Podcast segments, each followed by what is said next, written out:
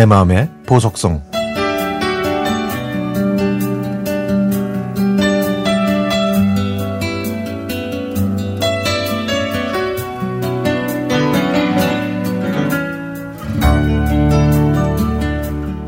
제가 초등학교 저학년 때는 부모님께서 하시던 가게에 있는 방에서 살았는데요. 그러다가 제가 초등학교 3학년 때 천장이 세모나게 솟은 다락방이 있는 집으로 이사했습니다. 단칸짜리 가게방에서 다섯 식구가 옹기종기 살다가 맨드라미와 사루비아가 핀 마당과 소꿉놀이를 할 수 있는 봉당 그리고 방구, 방도 세 개나 있는 그 집이 저는 정말 좋았죠. 그 집에는 방이 세 개였지만 큰 방 하나만 저희 식구가 쓰고 방 두 개는 새를 놓았습니다. 문간방에는 새댁 아주머니 식구들이 그리고 건넌방에는 전화국에 다니던 아가씨가 살았죠. 부모님은 가게방에서 자주 주무셨기 때문에 큰 방 하나는 저희 삼형제의 거실이자 공부방이었습니다. 그 방에는 여닫이 문이 열린 다락이 하나 있었는데 봄과 여름에는 골이 돌 정도로 더웠고 가을이면 고추 포대에 매운 열로 코밑이 후끈 달아올랐습니다.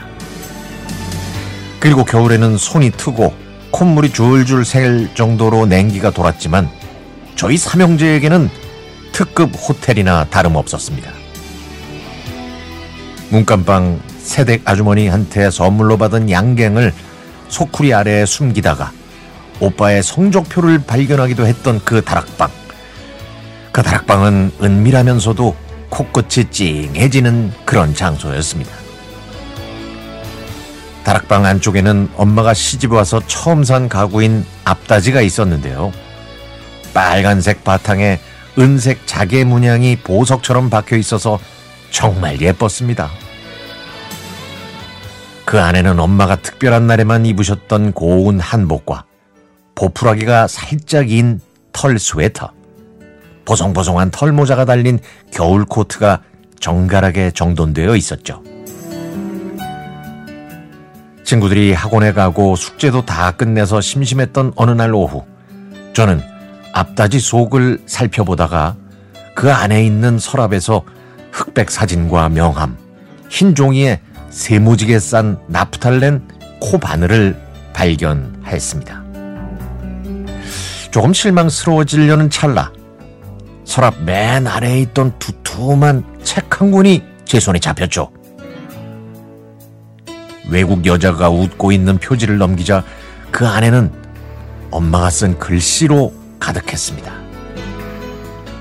엄마가 결혼 전에 배운 편물로 돈벌이 하셨던 내용을 적으신 수첩이었죠. 검정색 볼펜으로 그린 옷들과 그 옆에 쓰신 여러 가지 메모에는 정숙한 아가씨에게 알려주는 신식 패션 센스, 또 생활의 지혜 등이 적혀 있었고, 선마을 선생님의 노래 가사도 수줍게 적혀 있었습니다. 그날 이후에도 저는 가끔씩 다락방에 가서 그 책을 보았는데, 무릎 위에 그 책을 놓고 보고 있으면 괜히 코끝이 찡해졌습니다. 저는 지금도 그 다락방을 생각합니다. 부모님과 살던 집을 떠나서 제 가정을 이룬 지 십수년이 흘렀지만 저는 집이 아무리 좁아도 다락 같은 곳을 만들었죠.